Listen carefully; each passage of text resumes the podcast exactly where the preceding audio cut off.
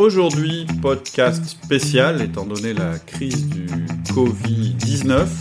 On va faire un podcast spécial avec Alexia. On va parler de l'attitude du manager pendant cette crise et on va essayer de vous donner des conseils très très concrets pour faire face aux incertitudes, aux questions et donc en général l'attitude à tenir avec vos collaborateurs dans le cadre de votre métier de manager. Vous êtes sur Outils du Manager.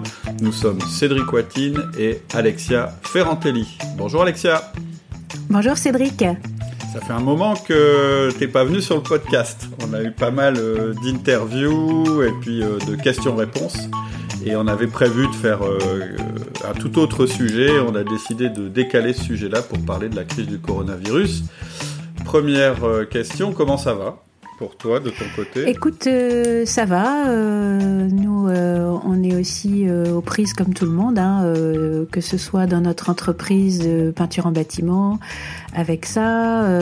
Au niveau personnel, on a nos 4 enfants de retour à la maison. Ça, c'est un aspect positif des choses. Mmh. Et puis, aussi dans mon activité de coach, et j'ai aussi pas mal de coaching en lien avec ça, avec certaines personnes, coaching en ligne. Et puis, voilà.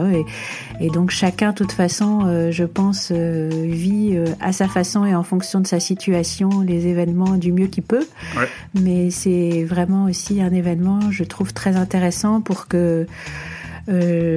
développer sa capacité justement à ne pas se laisser embarquer par les circonstances, mais à utiliser cette opportunité pour se connecter finalement à la partie plus élevée de soi-même et finalement développer peut-être de nouveaux savoir-être, de nouvelles compétences, être en capacité d'un retour à l'essentiel, enfin voilà. Et puis c'est vrai que je pense qu'en fonction des gens, il y a des situations plus ou moins difficiles. C'est sûr. Voilà. Écoute, moi c'est pareil. Comme je le disais dans les mails privés, je chôme pas.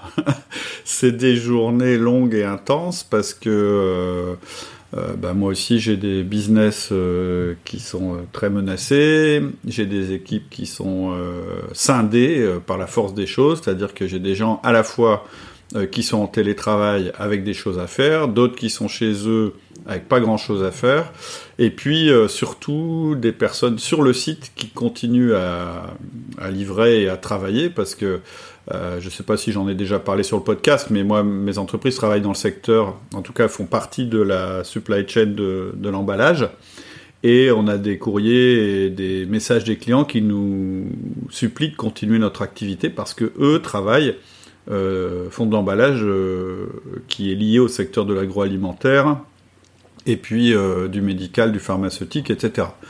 Donc nous on a un impératif de rester à continuer à livrer nos clients tant qu'on peut, donc voilà, ça crée des nouvelles situations, des tensions, et donc il y a cette partie-là, et puis il y a aussi la partie outils du manager.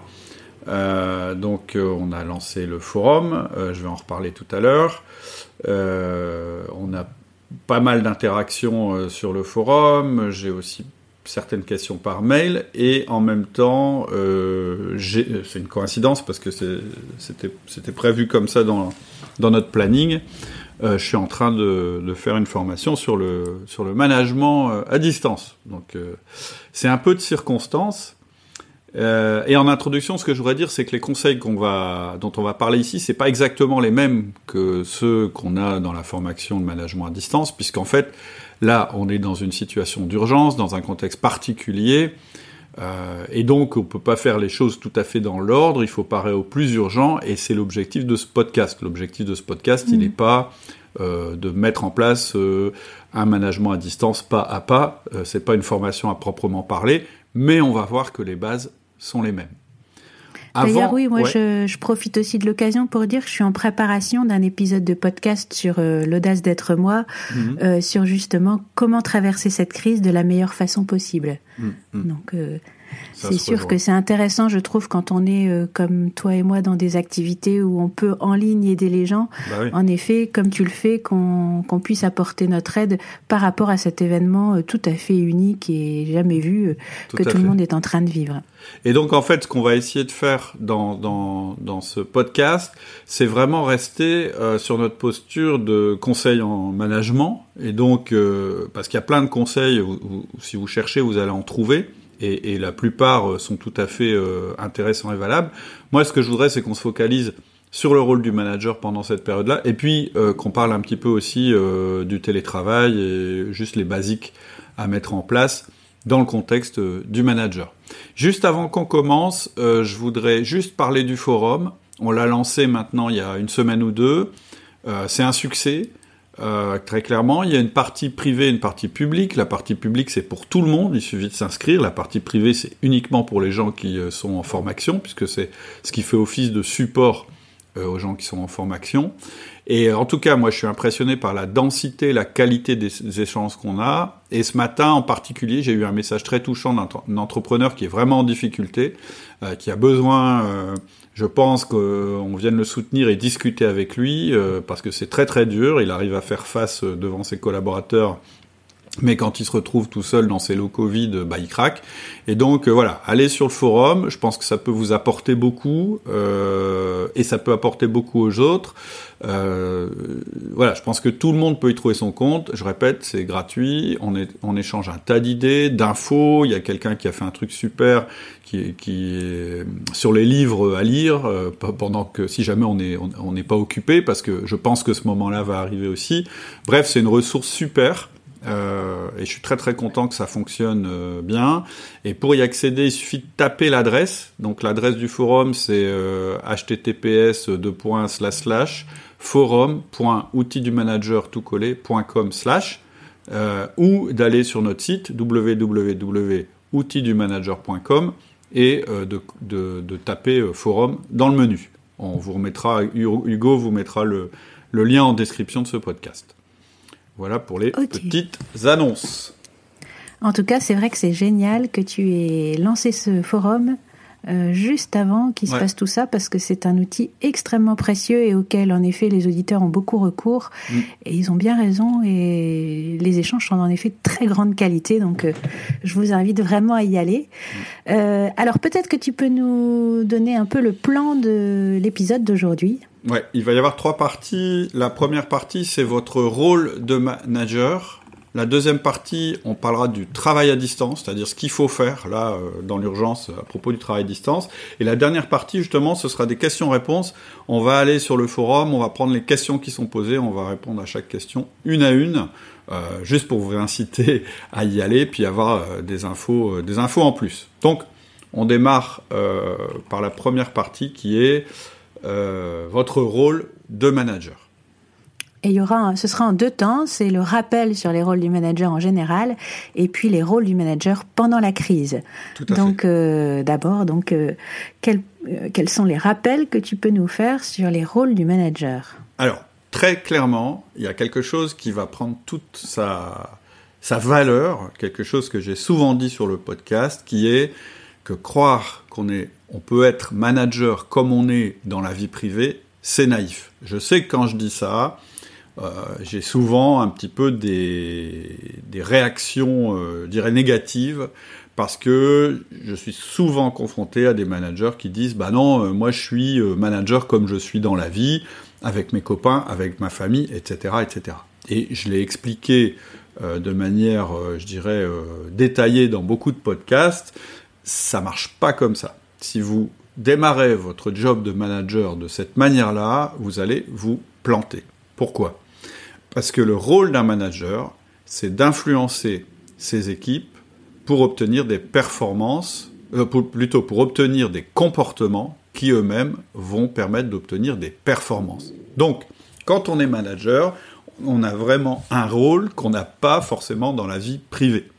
Et comme on a un rôle différent de celui qu'on a dans la vie privée, eh bien, il faut qu'on adopte une série de comportements qui sont différents des comportements qu'on a, je dirais, entre guillemets, de manière naturelle dans la vie privée. Et ça, c'est vraiment un des fondements, parce que surtout en temps de crise, si vous espérez simplement vous en sortir et aider votre entreprise et vos collaborateurs en étant exactement comme vous êtes dans la vie privée, vous risquez vraiment de vous planter et de rendre service à personne. Donc, la première chose que je voudrais vous rappeler, c'est qu'en tant que manager, vous avez un rôle, vous avez des responsabilités et ça va conditionner en fait votre comportement en tant que manager en temps normal, mais encore plus en temps de crise. Et alors donc, justement, quels sont ces rôles particuliers du manager pendant la crise ? Alors en fait, il y a deux rôles qui sont imposés par la crise actuelle. Le premier rôle, c'est de préserver les personnes, en général. Et le deuxième rôle, c'est de maintenir l'activité de votre entreprise, si c'est possible. Et c'est dans cet ordre de priorité-là que vous devez voir les choses. Donc, si vous voulez vous clarifier l'esprit quand vous arrivez sur votre site ou quand vous allez être en interaction avec vos collaborateurs, les deux seules choses qui doivent être présentes à votre esprit, c'est celle-là. Préserver les personnes et maintenir l'activité de l'entreprise, si c'est possible. D'accord. Et du coup, alors pour préserver les personnes, qu'est-ce que tu conseillerais ? Alors, il y a 5 choses qui vont être importantes. La première chose, je vais les citer puis je vous détaillerai, c'est d'être ultra strict. La deuxième, c'est d'être redondant. La troisième, on va parler du héros qui protège. La quatrième, c'est d'être exemplaire. Et la cinquième, on va parler du feedback. Donc, la première chose qui est importante, c'est que vous soyez ultra strict sur les consignes. Et les consignes, elles sont finalement très simples. Les consignes à suivre, ce sont les consignes qui sont données par le gouvernement. Et là, je trouve que le boulot, il a quand même été fait. On a des documents, on a de l'affichage qui est distribué pour être mis dans les sociétés, etc. Et donc, très clairement, votre job de base, c'est de faire appliquer ces consignes de manière ultra stricte, c'est-à-dire le fait de se laver les mains, le fait de nettoyer les poignées de porte, enfin tout ce qui est autour de l'hygiène, etc. Ça, c'est la première chose. Et quand je dis ultra strict, c'est sur ces consignes-là, et on verra après. Et là, il faut éviter d'être, je dirais, créatif par rapport aux consignes. C'est-à-dire qu'il faut que vous compreniez que les choses de base, c'est l'hygiène et d'éviter la proximité, c'est d'éviter de se toucher, etc. Et pourquoi tousser c'est comme... dans son coude. Tousser dans son coude, tout ce qui est projection de postillon, etc., etc. Quand je dis qu'il ne faut pas être créatif par rapport à ça, c'est qu'il ne faut pas c'est pas se demander en permanence mais pourquoi on fait comme ça, etc., etc. Ça, il y a des gens qui ont fait leur job là-dessus, c'est pas la peine d'y revenir. Maintenant, être créatif par rapport aux solutions qu'on va mettre en œuvre dans l'entreprise pour appliquer ces consignes et faire participer les collaborateurs, oui, là, ça, on va le faire et on va en parler dans un deuxième temps. Donc, première chose, être ultra strict sur les consignes et être même... là, il n'y a pas de compréhension particulière à avoir. Si vous voyez quelqu'un qui ne suit pas les consignes sur le site, vous devez réagir immédiatement. C'est un feedback négatif. Et immédiat auprès de la personne, et s'il y a des gens autour, tant pis. Deuxième chose, il y a une redondance qui est nécessaire. C'est-à-dire que il faut vous dire que vos collaborateurs, ils sont bombardés en permanence d'injonctions contradictoires, de bruit, de choses qui passent sur les réseaux sociaux, puis en plus ensuite qui sont démenties, etc. Donc en fait, on a énormément d'informations qui nous bombardent, on peut avoir de l'angoisse, etc. Et ça fait qu'on a du mal à imprimer les choses qui sont essentielles et les choses de base. Et donc ça veut dire que vous allez devoir être redondant, c'est-à-dire vous répétez en permanence ce qu'on vient de faire, mais aussi redondant dans l'affichage. Il ne faut pas que vous hésitiez à y aller un peu fort sur les affichages, c'est-à-dire en mettre vraiment partout, dans l'atelier, mais pas seulement à un seul endroit, pas seulement à la machine à café, sur les portes, devant les pissotières, parce que pour les garçons, c'est un moment où on n'a pas grand-chose à faire et on regarde juste le mur qui est devant nous, donc autant qu'il y ait toutes ces explications-là, sur les portes intérieures des WC, etc., etc. Là, vous pouvez être créatif. Il faut que ces affichages, ces informations, etc., elles soient répétées par écrit, par oral, avec des dessins, etc., etc. Mm. La troisième chose qui est vraiment importante, c'est de mettre en avant les personnes qui suivent les consignes et qui protègent les autres. C'est-à-dire qu'à chaque fois que vous avez quelqu'un qui donne une bonne idée... Qui applique très bien. Ouais. Ou qui donne une bonne idée, etc., renforcez-le positivement, faites du feedback positif là-dessus et faites-le devant les autres. Celui ou celle que vous devez mettre en avant, on va dire le héros dans cette crise, c'est celui qui protège les autres. Et ça, c'est important de le dire. Le héros ici, c'est pas celui qui a pas peur de la maladie et qui, du coup, fait n'importe quoi. Je le dis parce que, voilà, j'ai eu des comportements qui étaient un peu à l'envers là-dessus. Mmh. La quatrième chose, évidemment, c'est d'être exemplaire. C'est-à-dire, si vous pouvez éviter d'être sur votre site, eh ben, c'est de ne pas y être. Alors, là, donc, vous pouvez avoir des choses un peu contradictoires. Vous pouvez avoir envie d'être avec les personnes pour passer le message, mais en même temps, vous dire, ben oui, mais si je vais sur le site, je donne le signal qu'on peut aller sur le site. Donc, vous devez bien expliquer pourquoi vous y allez, pourquoi vous n'y allez pas, etc. Ça, on va y revenir. Mais ce qui est sûr, c'est que vous devez être exemplaire. C'est-à-dire que si vous commencez à faire la bise à tout le monde ou à pas suivre vos propres consignes, ça marchera pas. Mmh. Et le cinquième conseil sur la préservation des personnes, hein, là on est toujours dans la préservation des personnes, c'est-à-dire ce qui est notre objectif primordial, on passera ensuite sur la maintenance, enfin le fait de maintenir l'activité, c'est d'augmenter les feedbacks positifs et d'arrêter les feedbacks négatifs, sauf dans le cas de la violation des consignes de base. C'est-à-dire que c'est plus le moment de faire des feedbacks négatifs, etc., sur la productivité ou sur ces choses-là. Renforcer plutôt les gens positivement parce qu'ils en ont besoin sur ce qu'ils font bien. Et vous verrez que ça marchera mieux que si vous faites du négatif sur la qualité du travail, etc., etc. Donc le seul cas où vous gardez vos feedbacks négatifs, et je vous invite à écouter... les podcasts sur le feedback, si vous ne voyez pas ce que c'est, ce sont les cas vraiment critiques où les consignes ne sont pas respectées. Mmh. Alors ça, c'était toutes les choses à faire pour préserver les personnes. Ouais. Et ensuite, le deuxième rôle du manager pendant cette crise, c'est de maintenir l'activité. Donc là, quels seraient tes conseils à ce sujet ? Alors, vraiment, il va y avoir trois conseils généraux. Le premier, c'est attention à la panique. Le deuxième, c'est montrez à vos collaborateurs qui sont des héros. Et le troisième, c'est comment occuper les gens. Le premier conseil, c'est attention à la panique. Donc, il y a des choses à pas faire et des choses à faire.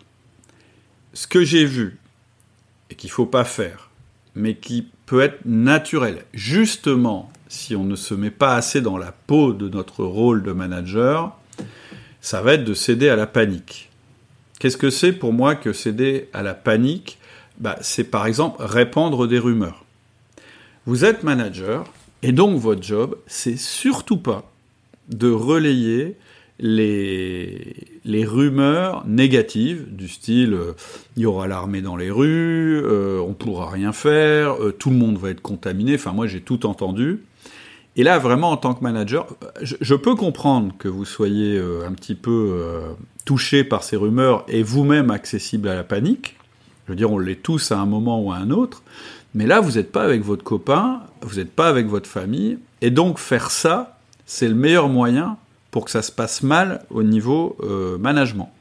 Donc vraiment, le truc à pas faire, c'est répandre des rumeurs qui vont être démenties, en général, quasiment dans l'heure. Donc, attention à la panique et au stress.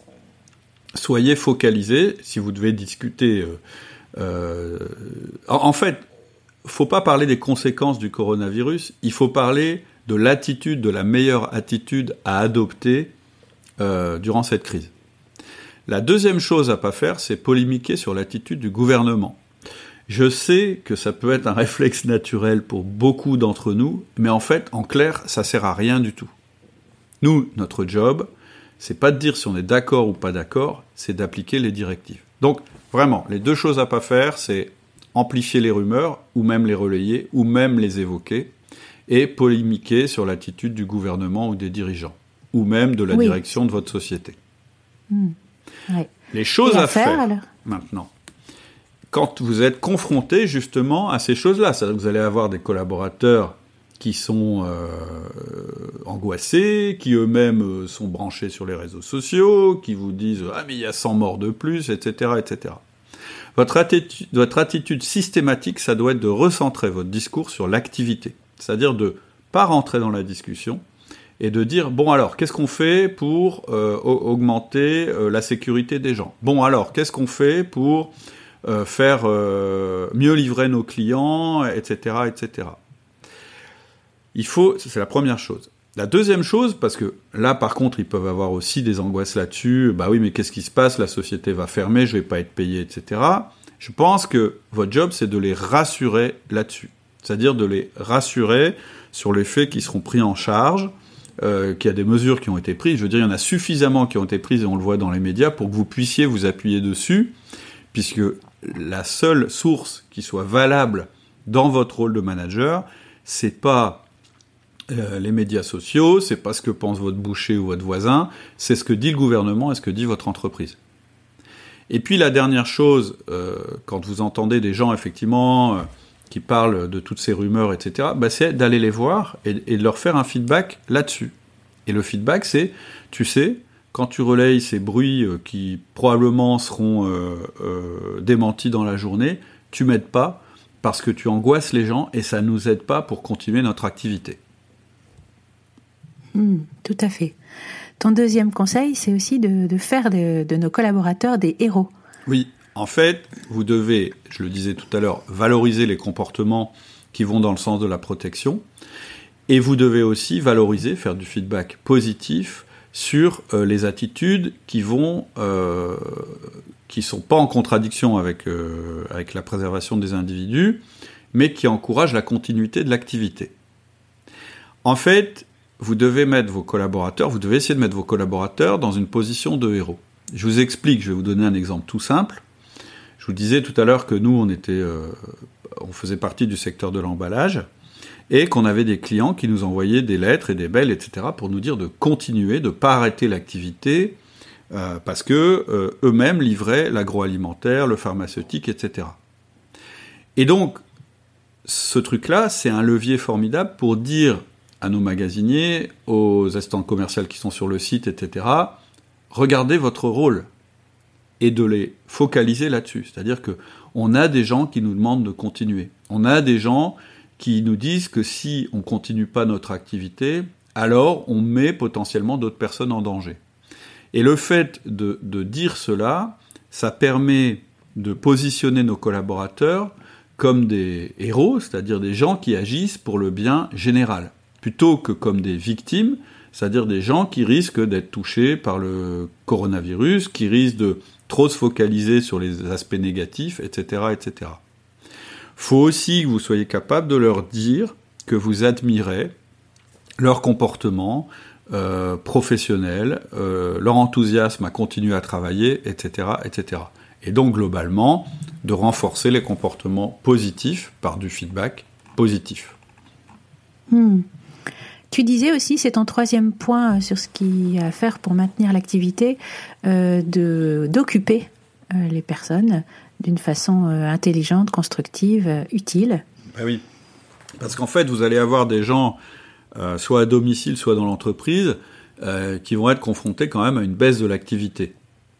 Et ça, en tant que manager, c'est plutôt embêtant. On sait que, moi, c'est une observation que j'ai faite depuis longtemps, et je suis sûr que les gens qui nous écoutent ont souvent eu cette observation, c'est que c'est beaucoup plus difficile de manager des gens qui ont du temps, que de manager des gens qui sont débordés. Alors après, il y a des limites à cette théorie, hein, parce qu'il ne faut pas aller vers le burn-out, etc. Mais d'une manière générale, si vous avez des gens qui sont légèrement en sous-effectif, c'est plus facile à manager, parce que vous allez plus être dans « bah non, on ne fait pas ça, parce que c'est ça la priorité, etc. » que des gens qui sont en sureffectif ou en sous-activité, c'est-à-dire qui ont trop de temps pour faire les choses, parce que c'est là que le doute s'installe, c'est là qu'on commence à gamberger, c'est là que les petites histoires remontent, les conflits, etc. On verra tout à l'heure dans les questions du forum, parce que j'ai un petit peu regardé en vitesse, qu'il y a des gens qui disent « moi, je commence à avoir des conflits qui remontent entre mes équipes alors que j'en avais pas eu depuis très longtemps ».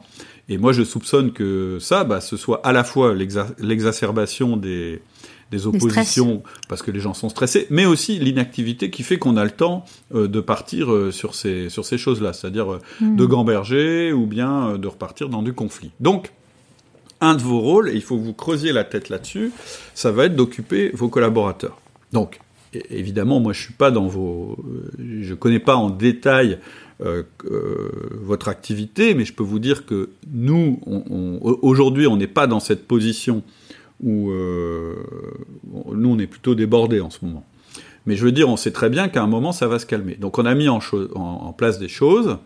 C'est toutes les choses qu'on n'avait pas le temps de faire avant, qui sont du domaine de l'important, mais qui n'étaient pas du domaine de l'urgent. Par exemple, on a un catalogue en ligne qui n'est pas tout à fait à jour. On va mettre les gens à travailler là-dessus, en télétravail ou pas d'ailleurs. On a, et je suis sûr que c'est le cas de beaucoup d'entre vous, des bases de données commerciales qui sont pas à jour, les numéros sont pas bons, les monsieur, madame sont pas renseignés, les emails ont des fautes d'orthographe, etc., etc. Donc, nous, on sait déjà qu'on aura ce genre de choses à faire à un moment ou à un autre. Ce que vous pouvez faire aussi, c'est appeler les clients pour prendre des nouvelles, parce qu'ils vous le reprocheront jamais. Ce que vous pouvez faire aussi, c'est organiser des formations en interne. J'y reviendrai quand je parlerai du travail à distance. Et en fait, ce que vous pouvez faire aussi, c'est faire plancher vos équipes déjà sur le redémarrage et demander à chacun de fournir une liste de ce qu'il pense qu'on pourrait améliorer lorsque dans l'entreprise, quand le redémarrage aura lieu. L'idée, c'est que les gens soient occupés, qu'ils travaillent sur leur entreprise avec une vision positive de l'avenir, etc., etc. Alors, vous avez sûrement plein d'autres suggestions. Moi, je vous ai donné les miennes. Et le forum est là pour ça. Alors, on en arrive maintenant à la deuxième grosse partie de cet épisode qui concerne le travail à distance. Donc là, tu vas nous dire un peu ce qui change, quelle est la réponse et la communication. À comment communiquer et quelle discipline à avoir et enfin comment ancrer des habitudes qui serviront plus tard. Donc cette partie elle est dense et elle est passionnante parce que c'est à la fois comment on gère là maintenant et aussi à l'avenir les enseignements qu'on pourra en tirer. Tout à fait. Donc d'abord tu disais voilà ce qui change avec la situation dans laquelle on se trouve actuellement. Donc je vais résumer ce qui change parce qu'en fait tout le monde le sait mais c'est intéressant de voir ce qui se passe, et en particulier au niveau de la communication. Il y a en fait, en gros, 4 choses qui changent. La première chose, c'est que, je vais appeler ça, on n'a plus de machine à café. C'est-à-dire qu'en fait, dans une entreprise, et quand on travaille sur site et qu'on est tous ensemble, ce qui se passe, c'est qu'on a ce qu'on appelle des interactions naturelles et inconscientes. C'est-à-dire que, on se croise, on se salue, on se fait un petit sourire, et souvent ça se passe autour de la machine à café, ça peut se passer ailleurs. Deuxième chose, c'est qu'on perd une grande partie de la supervision non formelle. C'est-à-dire que, quoi qu'on en dise, quand on est sur le même site, il y a une forme de supervision, peut-être de pression entre pairs, ou de pression hiérarchique qui s'exerce naturellement, c'est-à-dire que clairement, dans un bureau où on est tous ensemble, vous pouvez difficilement avoir une personne au milieu qui se balade en slip et qui fait ses courses sur Internet en écoutant sa musique à fond. D'accord ? Donc, plus de supervision, je dirais, informelle. La troisième chose, c'est que on passe, quand on est à distance, d'un environnement professionnel, c'est-à-dire organisé pour travailler, à un environnement non professionnel, c'est-à-dire organisé pour un tas d'autres choses que travailler. Et quatrième point, les équipes deviennent scindées, c'est-à-dire que très souvent, on se retrouve avec des équipes qui, à la il y a une espèce de mur qui se crée entre les planqués qui sont chez eux et ceux qui sont sur le front. J'exagère, je le fais exprès, mais voilà, c'est des réflexions qu'on peut avoir. Donc il y a vraiment 4 choses qui changent.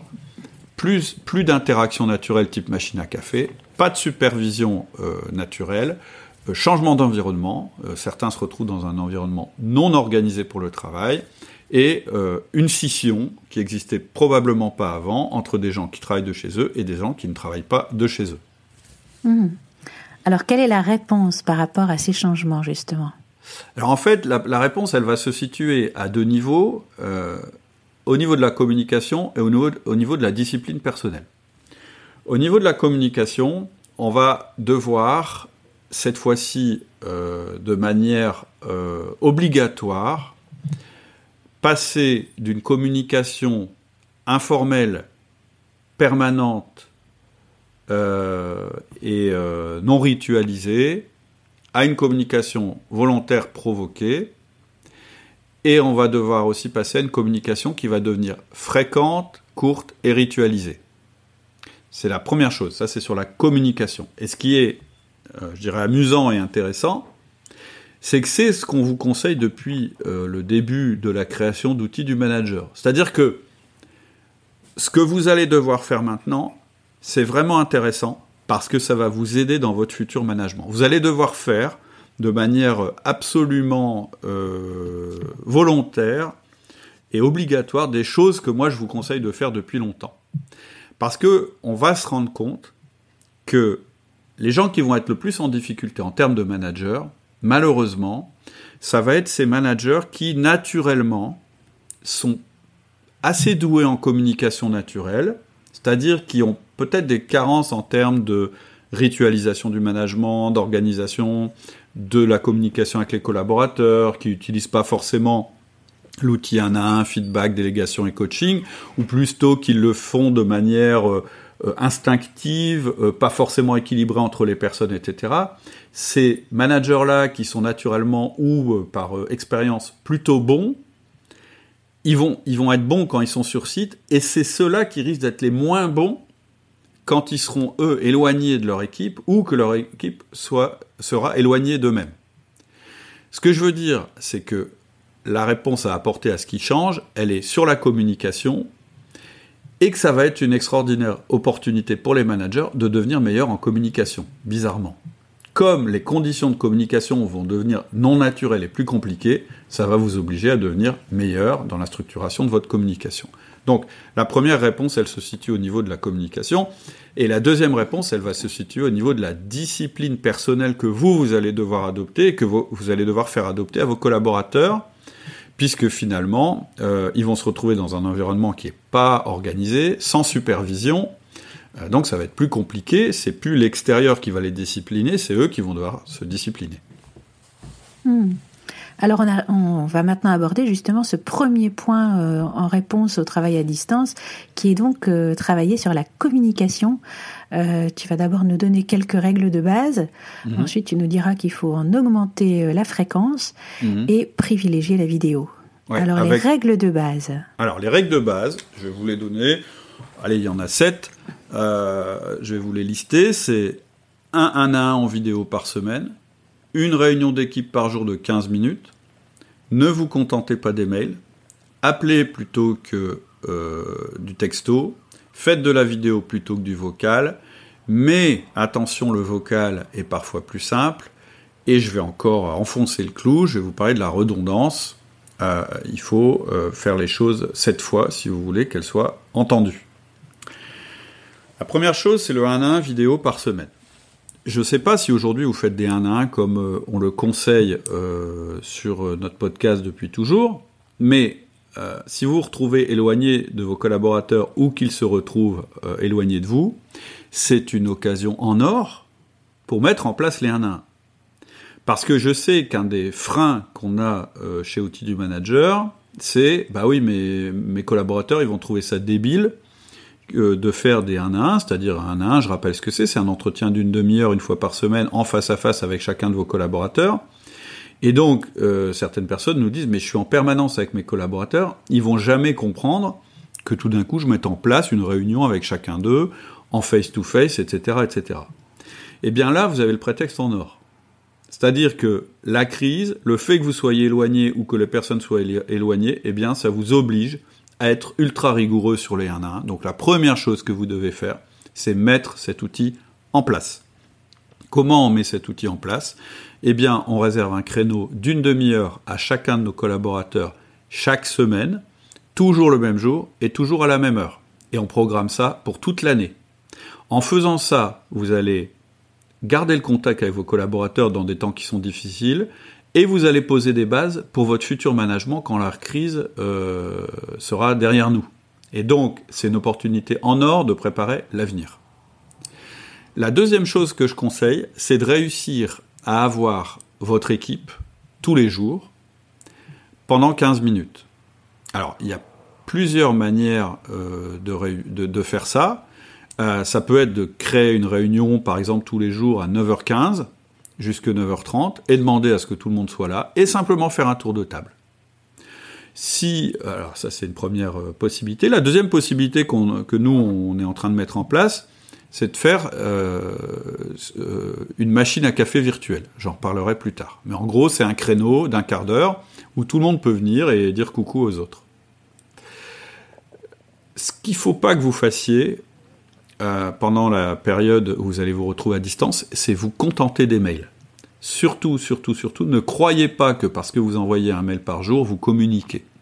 Donc, vous allez plutôt privilégier les appels plutôt que les messages écrits et vous allez plutôt privilégier la vidéo plutôt que le vocal. C'est-à-dire que tout ce qui peut se rapprocher d'une interaction naturelle, ce dont on parlait au début, vous allez l'utiliser.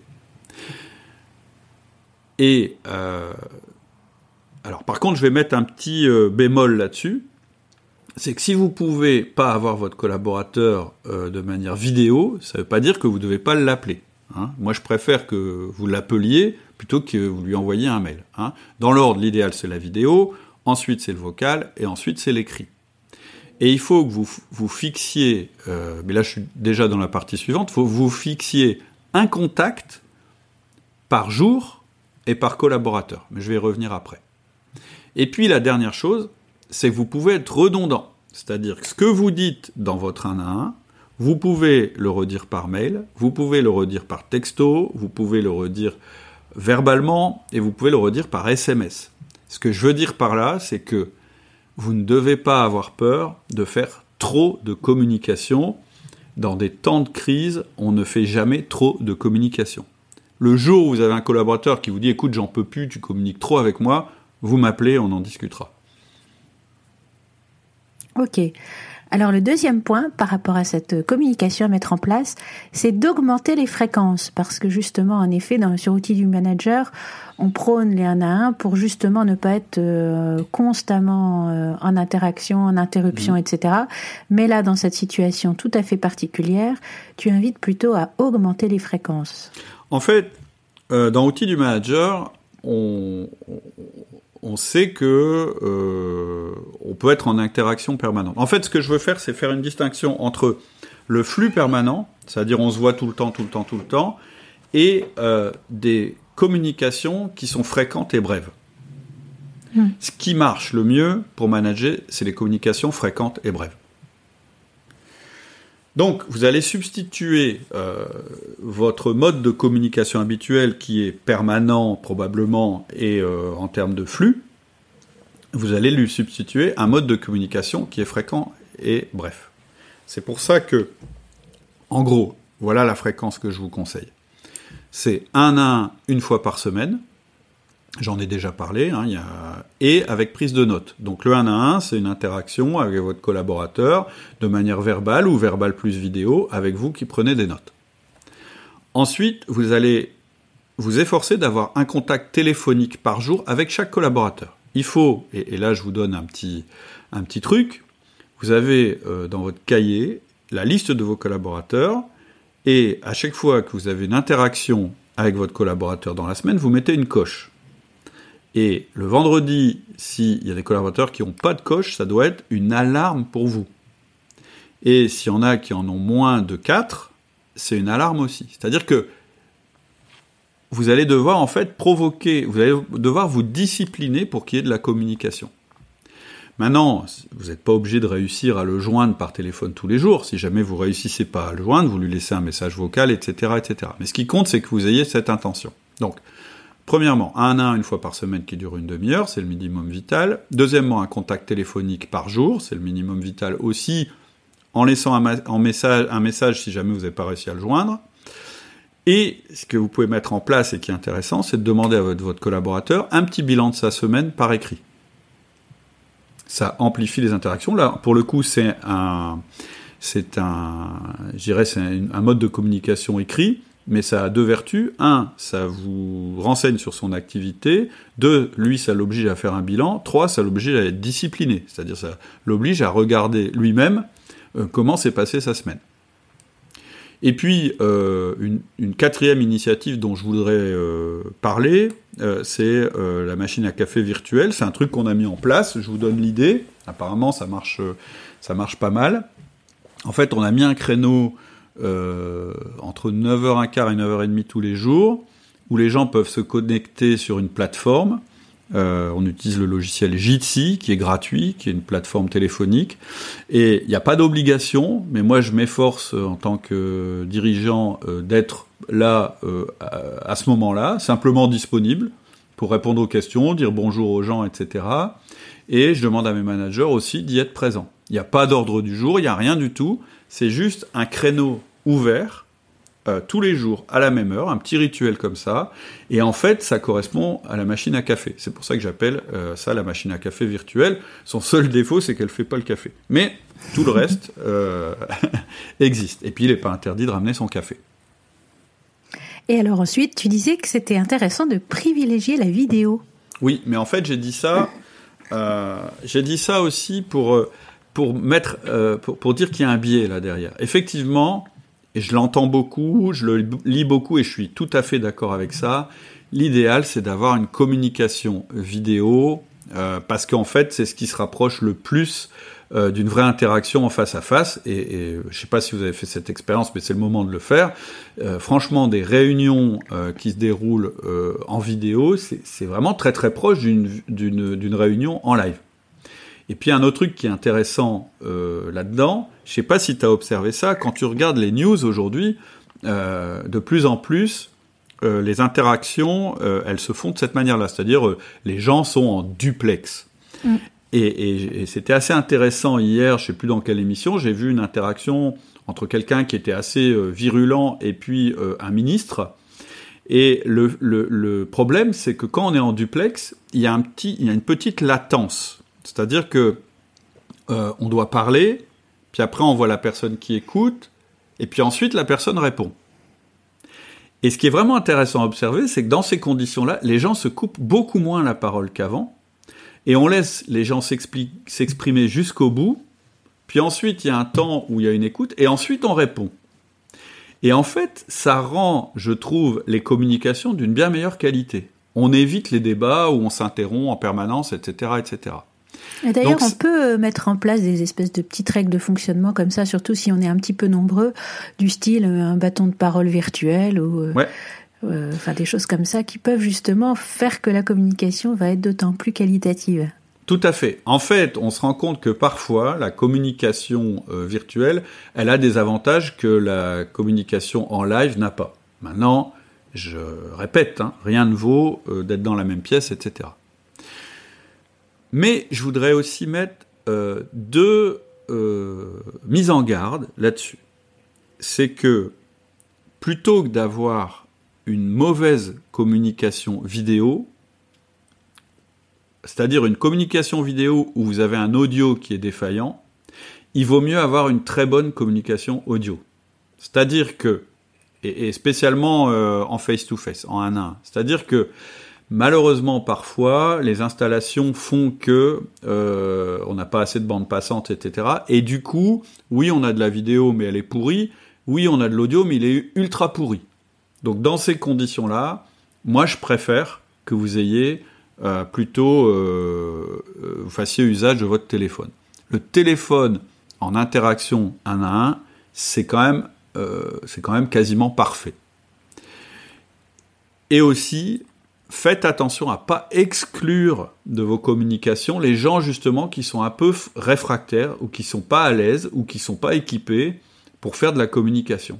Soyez vraiment vigilants là-dessus. C'est pour ça que Tout à l'heure, quand je vous disais qu'il faut que vous ayez un contact par jour avec chacun de vos collaborateurs et que vous cochiez les choses au fur et à mesure, c'est pas parce que quelqu'un n'est pas équipé en vidéoconférence ou qu'il ne sait pas trop bien comment s'y prendre qu'il ne faut pas l'appeler. Vous l'appelez avec votre téléphone. C'est bête à dire, mais voilà. Moi, je sais que dans mes équipes, j'ai des gens qui sont beaucoup moins à l'aise que moi avec l'outil informatique, etc. Bah, surtout, ces gens-là, il faut éviter qu'ils se retrouvent paumés. Mmh. Alors, on arrive à un autre aspect très, très important de la gestion de cette crise, c'est tout ce qui concerne la discipline personnelle. Exactement, parce que c'est ce que je disais tout à l'heure, vous avez plus la supervision naturelle. C'est-à-dire que quand on vit en communauté sur un site, il y a plein de petites choses qu'on fait naturellement, parce que c'est l'habitude qu'on en a, etc., qui vont voler en éclats quand on va se retrouver chez nous. On a des horaires communs. Quand on se retrouve tout seul, la tentation, c'est de se dire « Ouais, je peux travailler quand je veux, la nuit, etc. etc. » Moi, je déconseille absolument cette chose-là. C'est-à-dire que si vous êtes amené à travailler à distance, ou si vous managez des gens qui sont amenés à travailler à distance, vous devez leur demander les mêmes horaires que quand ils travaillaient sur site. Pareil pour la tenue vestimentaire. C'est pas parce que tout d'un coup on se retrouve chez soi qu'il faut se mettre à travailler en slip. Je veux dire, c'est une question d'attitude, mais c'est aussi une question de respect vis-à-vis des gens qui, eux, restent sur site et donc sont contraints à continuer à s'habiller, etc. Et je suis désolé, mais s'habiller, ça fait partie de la mise en condition pour travailler le mieux possible. Ensuite, ce que je vous conseille, si vous pouvez, c'est d'avoir un bureau fermé. Je sais que c'est pas possible pour tout le monde, mais au minimum d'avoir des horaires de travail que vous affichez et que vous donnez à votre environnement proche, c'est-à-dire autour de vous, pour dire voilà, c'est pas parce que je suis à la maison qu'en fait je ne travaille plus. Mes horaires, c'est de telle heure à telle heure. Alors je sais que pour certains, c'est des horaires allégés, etc. Mais néanmoins, il faut qu'ils existent. Pourquoi c'est important d'avoir des horaires ? Parce qu'il faut que les personnes qui sont sur site ou les personnes qui sont à distance sachent quand vous travaillez et quand vous ne travaillez pas. Vous savez, ça va très très vite de s'imaginer un tas de choses quand on n'est pas dans le même bureau. Première raison. Et deuxième raison, ça aide aussi à faire respecter vos horaires aux personnes de votre famille et de votre environnement. Je sais que ce n'est pas toujours évident. Moi, je vous parle du cas idéal. Après, je suis sûr que dans les questions qu'on va avoir, il va y avoir comment on fait quand on a des enfants, etc. etc.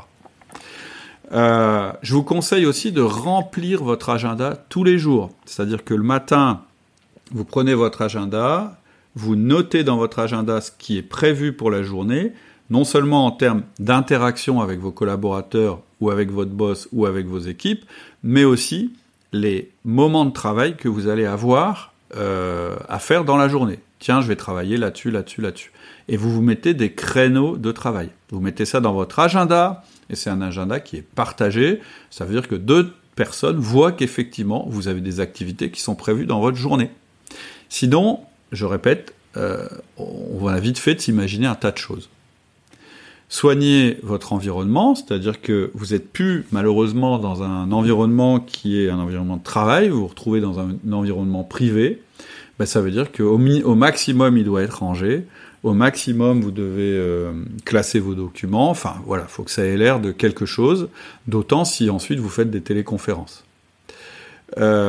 Aussi, à propos des téléconférences, ce qui marche bien, si vous êtes dans un environnement où vous ne pouvez pas fermer la porte, où vous avez vos enfants autour de vous, etc., c'est de mettre votre casque sur les oreilles pour vous couper des bruits extérieurs, de symboliser vis-à-vis de votre environnement que vous êtes en interaction avec quelqu'un d'autre, et puis d'avoir un micro qui est lié à ce casque, de ne pas utiliser le micro intégré de votre ordinateur, parce que vous allez capter tous les bruits qui sont autour. Ensuite, je vous conseille d'avoir un journal où vous écrivez le matin ce que vous avez prévu de faire, et le soir ce que vous avez fait, et qui va vous servir aussi à faire un bilan de votre semaine. Et ce bilan, moi, je vous conseille de le prendre en photo et de l'envoyer à votre boss ou à votre manager. Voilà pour la discipline minimale que je conseille. Après, dans le cadre du travail à distance, il y a beaucoup plus de choses à faire. Il y a des bémols qu'on peut mettre en place. Mais là, en situation d'urgence, pour moi, c'est le minimum qu'il faut s'imposer quand on est amené à travailler de chez soi. Et enfin, mais c'est le moment d'ancrer des habitudes qui serviront plus tard. Oui. Alors là-dessus, tu as aussi plusieurs points, tu as 6 points sur ce sujet-là. Tout à fait. Mais en effet, ça c'est vraiment une façon tout à fait intéressante d'aborder les choses. Bah oui, en fait, c'est par ça que je voudrais conclure cette partie sur le management en temps de crise.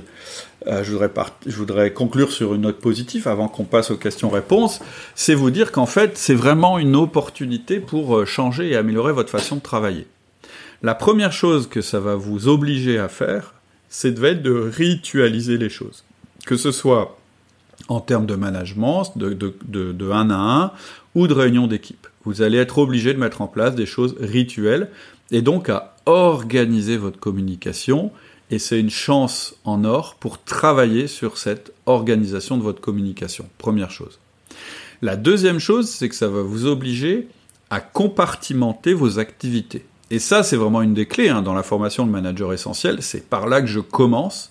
Je dis que vous commencez à être réellement un manager essentiel à partir du moment où vous avez compris que vous allez devoir compartimenter votre activité. Qu'est-ce que ça veut dire compartimenter son activité ? Ça veut dire avoir un agenda de manager. Qu'est-ce que c'est qu'un agenda de manager ? Ça veut dire que c'est un agenda qui sépare les moments où on fait du management, c'est-à-dire le 1 à 1, la réunion d'équipe, etc., et les moments où on fait de la contribution individuelle, c'est-à-dire les moments où vous faites du deep work, c'est-à-dire du travail tout seul pour faire avancer vos dossiers, et du travail collectif, c'est-à-dire un moment où vous travaillez avec vos collaborateurs, mais plus en position de manager, mais en tant que ressource, et enfin, toutes les routines et les moments qui vous permettent d'avoir une organisation personnelle performante. C'est ça que j'appelle le compartimentage des activités. Ça, vraiment, si vous êtes à distance, c'est le moment de le mettre en place. Ensuite, il y a un effet immédiat et très intéressant de la crise du coronavirus, c'est que ça vous empêche de vous déplacer. Et quand vous commencez à plus vous déplacer, vous prenez conscience du temps que vous passiez à vous déplacer. Et sur le forum, j'ai même mis un petit tableur Excel, et c'était avant qu'on nous empêche de nous déplacer, donc c'était pas prémonitoire, mais presque. Et j'ai invité les gens à rentrer dans ce petit tableur, en fait, leur nombre de kilomètres par an, puisque ça on le connaît, c'est écrit sur le compteur de la voiture, et donc le temps qu'ils passaient dans leur voiture. Et on se rend compte que, pour pas mal de personnes, ça, c'est l'équivalent d'un mi-temps. Ça veut dire qu'en fait, vous êtes en train de faire du chauffeur de taxi ou du transporteur routier au lieu de faire votre management pendant ces périodes-là.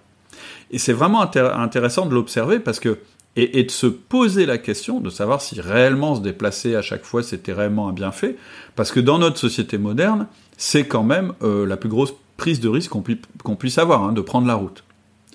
Alors après, il y a d'autres gens qui m'ont dit sur le forum, oui, mais moi, en fait, je roule pas pendant les heures de travail, je roule plutôt en prenant sur mon temps de sommeil, ce qui est franchement pas mieux. Donc, ce confinement forcé, il va nous amener à nous interroger sur nos déplacements.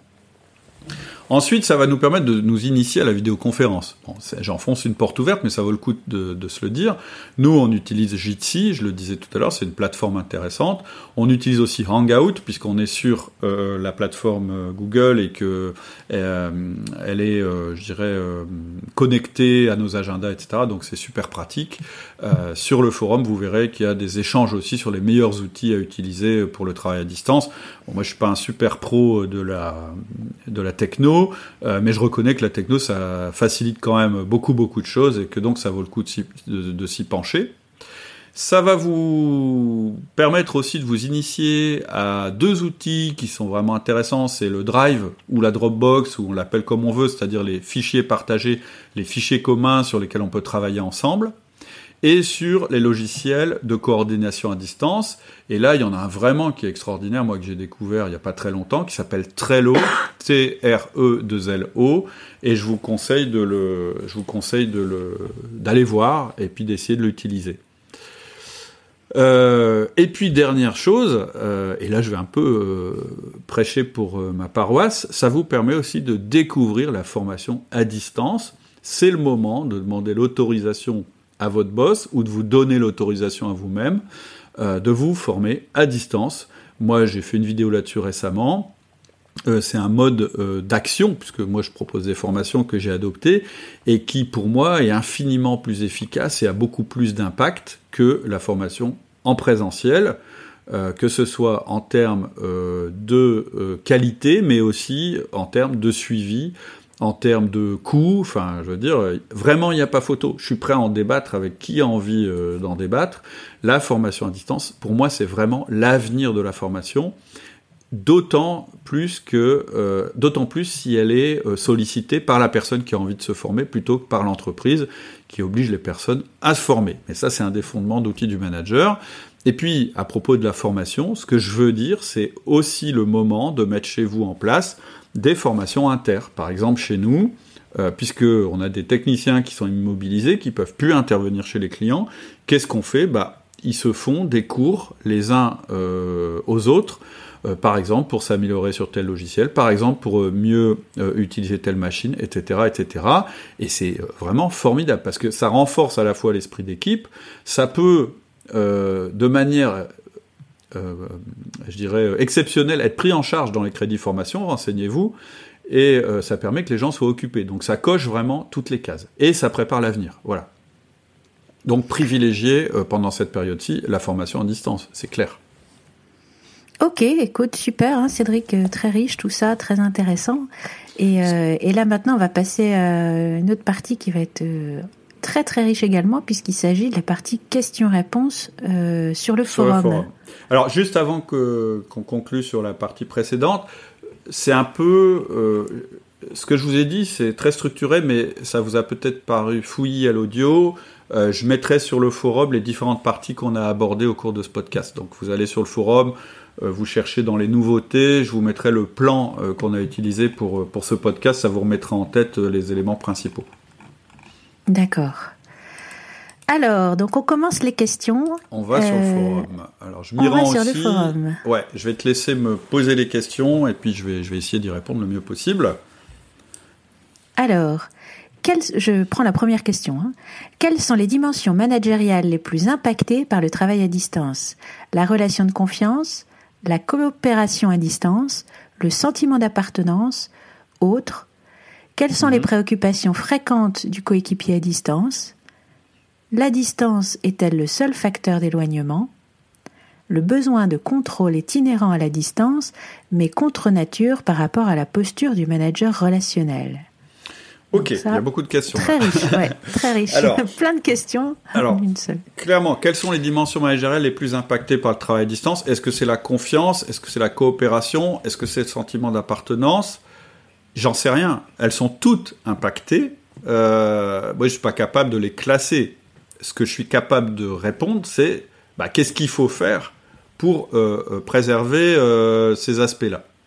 Clairement, ce qu'il faut faire pour préserver ces aspects-là, c'est augmenter la fréquence de communication. Parce qu'en fait, tout ce dont on parle, donc il s'appelle soft skiller, la personne qui a posé cette question, tout ce dont parle cette personne, en fait, c'est des choses qui sont entretenues par la communication informelle qu'on a naturellement quand on est sur un site. Donc, pour vraiment compenser ce manque de communication informelle et je dirais presque non consciente, naturel, et il va falloir substituer ça à une communication formelle provoquée.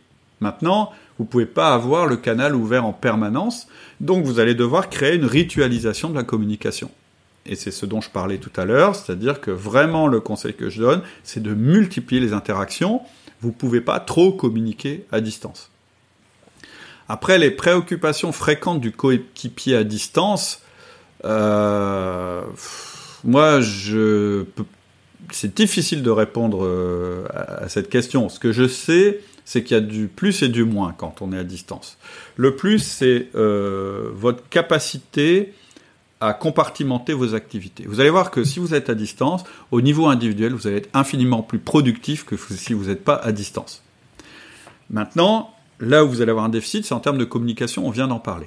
Et là où vous avez un autre risque, c'est le no limit, le burn-out. C'est-à-dire qu'il y a des gens, une fois qu'ils sont mis à distance, ils n'ont plus aucune limite. C'est-à-dire qu'ils vont passer 8 heures assis à leur bureau, à travailler comme des malades. Et là, ils vont aller au burn-out. Donc, Ce qui va être la préoccupation principale du coéquipier à distance, c'est sa discipline personnelle qui intègre le compartimentage de ses activités, se ménager des transitions entre ses activités, par exemple se lever de sa chaise au moins toutes les heures pour aller boire un verre d'eau, un café, etc., ouvrir la fenêtre, respirer dehors, et la ritualisation de sa communication avec les autres. La distance est-elle le seul facteur d'éloignement ? Non, pas du tout. J'ai un exemple, j'en ai même plusieurs, de personnes qui m'ont dit qu'ils avaient des relations infiniment meilleures avec leur manager qui était à 700 km de chez eux qu'avec leur ancien manager qui était dans le même bureau. Parfois, la proximité géographique génère des problèmes que vous n'aurez pas quand vous serez à distance. Après, le besoin de contrôle, c'est vraiment une question super intéressante. En fait, ce qu'il faut se dire, c'est que on a besoin de discipline personnelle. À partir du moment où vous mettez en place une discipline personnelle, vous aurez beaucoup moins de mal à accepter que quelqu'un vous challenge sur cette discipline personnelle parce que vous serez capable de lui montrer que vous faites un travail structuré. Maintenant, en tant que manager, moi je crois que le manager qui est hyper contrôlant géographique, quand il est proche géographiquement, il est aussi hyper contrôlant malheureusement quand il est à distance. Ce qui va obliger... la distance, ce qu'elle va faire chez le manager, c'est qu'elle va l'obliger à être plus confiant envers les personnes sur le comment ils réalisent les objectifs. C'est-à-dire que ce que vous allez contrôler quand les gens sont à distance, ça va être plutôt les performances et ça va être moins la manière dont les personnes vont réaliser ces performances. Et à ce titre, c'est très positif. Ok. Je prends la question suivante. Bonjour Cédric, merci pour tous tes conseils que j'utilise en interne et qui m'inspirent dans mon métier. Par notre activité, conseils et formations en stratégie, organisation et management, mes collaborateurs et partenaires sont répartis dans toute la France. J'anime souvent des sessions d'échange à distance, mais je trouve toujours qu'il manque quelque chose pour apporter du peps à ces échanges. As-tu des astuces pour redonner une dynamique à ces échanges ? Bonne journée, à bientôt. Rémi. Alors, moi, j'aurais bien aimé que Rémi il soit plus spécifique par rapport à ce qu'il veut dire quand il dit « ça manque de peps ». Je suppose qu'il a l'impression, peut-être qu'il parle tout seul et que les autres écoutent, ou qu'au bout d'un moment, les gens se démobilisent par rapport à la conversation, etc. etc. Moi, j'ai pas de technique particulière que j'applique quand je suis en conversation à distance. Par contre, j'applique encore plus fort une règle que j'ai mise en place dans mon management, enfin dans la manière dont je gère les interactions, les réunions, etc. dans mon entreprise, c'est qu'il vaut mieux, il vaut toujours mieux plus court et fréquent que plus long et moins fréquent. Donc vraiment pour donner de la dynamique aux interactions, moi mon conseil ce serait vraiment de limiter la durée de ces sessions d'échange à distance. Il vaut mieux que voilà, elle dure une demi-heure et qu'elle soit tous les jours plutôt qu'elle dure 2 heures et une seule fois par semaine. Vraiment, ça change tout. Vraiment, ça change tout. Donc, pourquoi ça change tout ? Bah, d'abord parce que la capacité de concentration quand on est en réunion à distance, franchement, elle va rarement au-delà de 3 quarts d'heure. D'autant plus si on est nombreux dans l'interaction. Dans la réunion, pardon. D'autre part, ça t'oblige à avoir un ordre du jour qui est beaucoup plus court et limité, et ça marche beaucoup mieux comme ça, et donc tu peux organiser en petites sessions, et ce qui est très important, enfin, vraiment, ça, c'est, ça vaut aussi pour les réunions qu'on organise en live, enfin, en réel, il faut que vous sachiez à l'avance, et avant que la réunion commence, avec quels éléments de sortie vous voulez ressortir de la réunion. Donc, l'introduction de la réunion, c'est quoi ? Et d'ailleurs, ça doit être envoyé par mail auparavant. Le thème de la réunion qu'on va faire, c'est ça. Et ce dont je veux ressortir de cette réunion, c'est ça, c'est ça, c'est ça. Et puis, donc, ça dure une demi-heure. Si jamais au bout de la demi-heure, on n'a pas réussi, bah, on repositionnera une réunion plus tard pour revenir sur le sujet. Ensuite, un truc qui marche vraiment bien, c'est d'avoir une espèce de tableau blanc ou un ordre du jour ou quelque chose d'écrit auquel les gens peuvent se référer par rapport à l'ordre du jour de la réunion. C'est-à-dire, ça commence à telle heure, de telle heure à telle heure on va faire tel sujet, telle heure à telle heure on va faire tel sujet, et la réunion termine exactement à l'heure qui est prévue. Ce qui peut être intéressant aussi, parce que lui, il dit qu'il fait de la formation, c'est si jamais il est contraint de faire quelque chose qui dure assez longtemps, c'est d'inclure des moments de pause où on se dit, bah voilà, hop, on met notre chrono en route, on fait tous une pause là pendant 10 minutes, on se retrouve dans 10 minutes. Et ça peut être aussi, par moment, pourquoi pas de ménager des temps d'échange en binôme où les gens, pendant un quart d'heure par exemple, se téléphonent deux par deux pour continuer à interagir sur un sujet précis avant d'en faire la restitution. Enfin, c'est vrai qu'il y a des choses à trouver, mais ça c'est dans le cas où il est vraiment obligé de faire quelque chose de long. Et en effet, faire plutôt des petites séquences très courtes, quand on n'est pas en présentiel, c'est d'autant plus vrai que... Voilà. Ouais. Alors, tout à fait, je suis tout à fait d'accord avec toi. Et puis, faut pas oublier quand même qu'aujourd'hui, on est capable de mettre des ressources en ligne et qu'on peut donc mixer de l'individuel, c'est-à-dire la personne se forme en ligne avec, et des périodes d'interaction qui sont collectives. Après, faire des binômes, etc., je suis d'accord avec toi. Mais qu'est-ce que ça veut dire ? Ça veut dire que si par exemple Rémi a prévu de former les gens sur une demi-journée, c'est, je pense, plus productif de ne les avoir en ligne pour tout le monde, hein, de les avoir en ligne et en collectif que pendant une heure, pendant cette demi-journée, le reste étant consacré à de la formation en ligne, des exercices, etc., etc. Et le moment de partage, eh bien, il va se dérouler sur le travail personnel qui a été fait par chacune des personnes. Mmh. Ce sera beaucoup plus riche. C'est comme, je ne sais pas si vous avez écouté le podcast qu'on a eu, l'interview qu'on a eu récemment avec Olivier Siboni, où on dit, bah, et ça c'est quelque chose que j'utilise maintenant, plutôt que faire un brainstorming où tout le monde parle, ce qu'on fait c'est que chacun prépare son sujet par écrit, et l'écrit est ensuite, il y a un échange qui se fait à l'écrit entre les personnes, les personnes préparent chacun par écrit. Les personnes arrivent dans la réunion, elles lisent le mémo qu'elles ont fait, tout le monde écoute, et c'est chaque personne une à une, et ensuite on discute. Donc l'alternance de travail individuel, ça encore une fois, c'est du compartimentage. Je veux dire, on peut pas être bon en collectif pendant une heure. Moi, j'y crois pas. Et alors à distance, encore moins. Tout à fait. Alors, question suivante. Bonjour Cédric et bonjour Alexia. Les questions que je me pose sont... Comment prendre en compte le fait que les collaborateurs parents qui sont en télétravail doivent faire la classe à leurs enfants ? Dans l'équipe, c'est plutôt une activité réalisée le matin, donc on cale les points et réunions l'après-midi. Autre question, pour les équipes qui restent mobilisées sur le terrain, comment manager en temps de crise ? Comment gérer la peur de la contamination entre collègues ? Merci, prenez soin de vous. Ah oui, ça c'est sûr que c'est pas évident. Alors, pour être très clair, il n'y a pas de réponse universelle à la question des enfants et du fait qu'on soit obligé de leur faire leur cours, etc. Moi, j'ai plutôt posé un principe. Je préfère avoir des collaborateurs qui sont très concentrés, isolés et à leur travail pendant 2 heures par jour, que d'avoir un collaborateur qui a une attention diffuse et perturbée pendant toute sa journée de travail. Qu'est-ce que je veux dire par là ? C'est que je vais toujours privilégier, et là, il faut être à l'écoute des collaborateurs, parce que souvent, ils ont les réponses aux questions, et je pense qu'il faut être assez souple.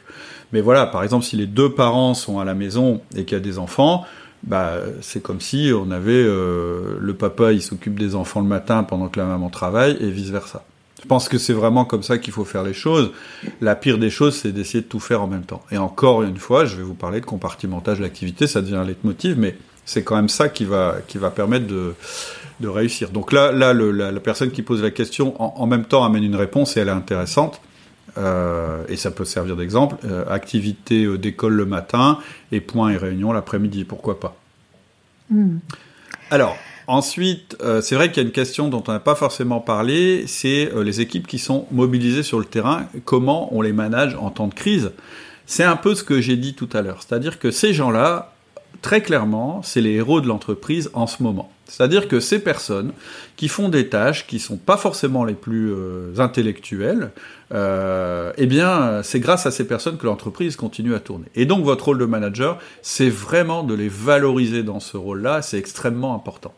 Parce que ce qui peut se développer, c'est une espèce de scission entre les gens qui sont privilégiés, dont on avait le sentiment qu'ils l'étaient déjà parce qu'ils avaient peut-être un travail qui était plus intellectuel et plus valorisé, et qui désormais peuvent le faire à partir de leur domicile, et puis des gens qui sont les personnes les plus au contact du terrain, et des marchandises, et etc., qui se retrouvent toutes seules sur le site à devoir continuer à le faire. Donc vraiment, la première chose, c'est d'avoir un positionnement de manager qui est de survaloriser ces gens-là, parce que c'est grâce à eux que la société va continuer, et pas seulement l'entreprise dont on fait partie et qui nous donne notre salaire, aussi la société en général.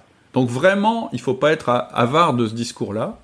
La deuxième chose que vous pouvez faire, c'est leur donner un maximum d'informations positives de la part des clients qui vont les valoriser.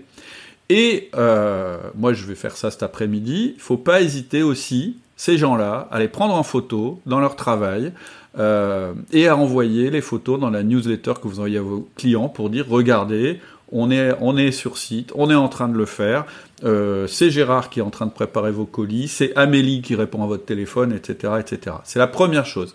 Les survaloriser, leur donner du travail à faire, être strict sur les consignes, etc. C'est ce dont on parlait tout à l'heure. Après, comment gérer la peur de la contamination entre collègues? Il faut qu'elle existe, cette peur.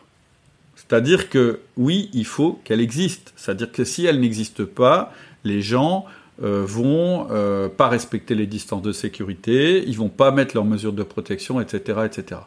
Je vais vous donner un petit truc que, justement, je vais aller prendre en photo cet après-midi pour le communiquer aux clients. Moi, j'ai un gars qui a fait des cales en bois, lui-même, c'est son initiative, pour que toutes les portes de l'entreprise qui peuvent rester ouvertes soient ouvertes. Ça évite aux gens de mettre leurs mains sur les poignées de porte. C'est bête, mais comme on dit, ça peut sauver des vies. Et donc, je pense vraiment que ça passe par ça. C'est-à-dire que il faut mettre en valeur les efforts de chacun, et en particulier ceux qui sont sur le terrain et qui assurent le quotidien. Ok. Dernière question. Pour ma part, je commence à avoir des retours de clients sur les conflits générés par cette période de tension. Les conflits se retrouvent forcément dans toutes les relations qui n'étaient pas très saines auparavant. Mais maintenant que la crise est là, comment, d'un point de vue managérial, gérer les conflits dans ce contexte particulier? Merci. Alors, quand elle parle, c'est Adélie. Donc Adélie, je crois qu'elle est coach en entreprise. Donc quand elle parle de ses clients, elle ne parle pas de conflit entre l'entreprise et les clients de l'entreprise. Je pense qu'elle parle de conflit entre collaborateurs. Donc, la position du manager, elle doit être très claire. Ce n'est pas le moment du tout d'être en conflit. Le moment, il est à la solidarité et il est au travail en commun et aux relations harmonieuses et productives. Donc, vous devez être ferme là-dessus en tant que manager. Alors, comment on est ferme en tant que manager quand il y a un conflit? Mais de toute façon, c'est le mode opératoire qu'on a chez Outils du Manager. On doit avoir plusieurs podcasts là-dessus. Mais qu'est-ce qu'on fait quand on a deux personnes en conflit? Je vais vous dire déjà ce qu'on ne fait pas. On ne les convoque pas toutes les deux dans le bureau, et on les regarde s'écharper en faisant l'arbitre. C'est la pire manière d'essayer de gérer un conflit. Quand vous gérez quand il y a un conflit entre deux personnes, l'outil que vous allez utiliser, c'est le feedback, et le feedback négatif. C'est-à-dire que vous allez prendre les personnes en individuel, et vous allez leur faire un feedback négatif. Et le feedback, ça va être celui-là. Écoute, Georges, quand tu fais telle action, ça génère de la discorde, et ça n'est pas bon pour l'esprit d'équipe. Est-ce que tu peux changer ce comportement? Voilà le feedback négatif que vous faites. La personne va essayer de se défendre. Elle va dire « oui, mais c'est pas... » Et là, vous coupez. « Non, je te demande de changer ton comportement. » Et dans ces circonstances graves, vous pouvez dire « c'est vraiment pas le moment. » Et tant que la personne n'aura pas modifié son comportement, vous continuerez à faire ce feedback négatif. Et quand vous sentirez que le comportement a changé, vous passerez à un feedback positif en disant « Georges, quand tu écoutes ce que je te dis et que tu réussis à changer ton comportement pour éviter les conflits avec Amélie, c'est positif pour l'équipe, je te remercie, continue comme ça. » Voilà comment on gère un conflit. Je sais que ça paraît simple dit comme ça, mais essayez, vous verrez, c'est ce qui marche le mieux. Et là, encore une fois, la crise fait que vous avez plus de poids que d'habitude pour gérer les conflits. Donc, c'est une opportunité. Ça fait ressortir les conflits, ça c'est pas l'aspect positif, mais c'est une opportunité de régler les conflits et d'ancrer durablement des attitudes positives pour l'avenir. Ok, eh ben écoute Cédric, je te remercie. On est arrivé au bout des questions, au bout de l'épisode. Tu as peut-être un dernier mot à dire avant qu'on se quitte. Oui, je voulais vous dire que on est là, donc Alexia, Hugo, Manon et moi pour vous aider. C'est ce qu'on s'efforce de faire sur le podcast, sur le forum, en vous envoyant des messages. En vous faisant, là on n'en a pas prévu pour l'instant des vidéos, etc. Si vous avez des besoins particuliers, n'hésitez pas à les exprimer sur le forum en m'envoyant des mails, etc. Et puis je voudrais conclure par une note un petit peu personnelle. La petite amie d'Hugo, Pauline, sert à l'hôpital. Hein, elle est en fonction et donc voilà, je voudrais que simplement avoir un mot d'encouragement et d'admiration pour elle et en particulier pour tous les soignants qui sont impliqués dans la crise. Voilà, vous retrouverez le plan du podcast, sa structure sur le forum. Donc n'hésitez pas à y aller, n'hésitez pas à discuter autour de ce qu'on a évoqué aujourd'hui. Peut-être qu'il y a des choses qui vous ont choqué, peut-être qu'il y a des choses avec lesquelles vous n'êtes pas d'accord, peut-être que vous avez envie d'ajouter des choses. N'hésitez pas, le forum est fait pour ça. Et voilà, je te remercie beaucoup Alexia pour le temps passé parce que ça fait quand même 1h15 qu'on discute. Il va falloir revenir à nos activités. Merci Cédric et à bientôt. À bientôt, ciao. Au revoir.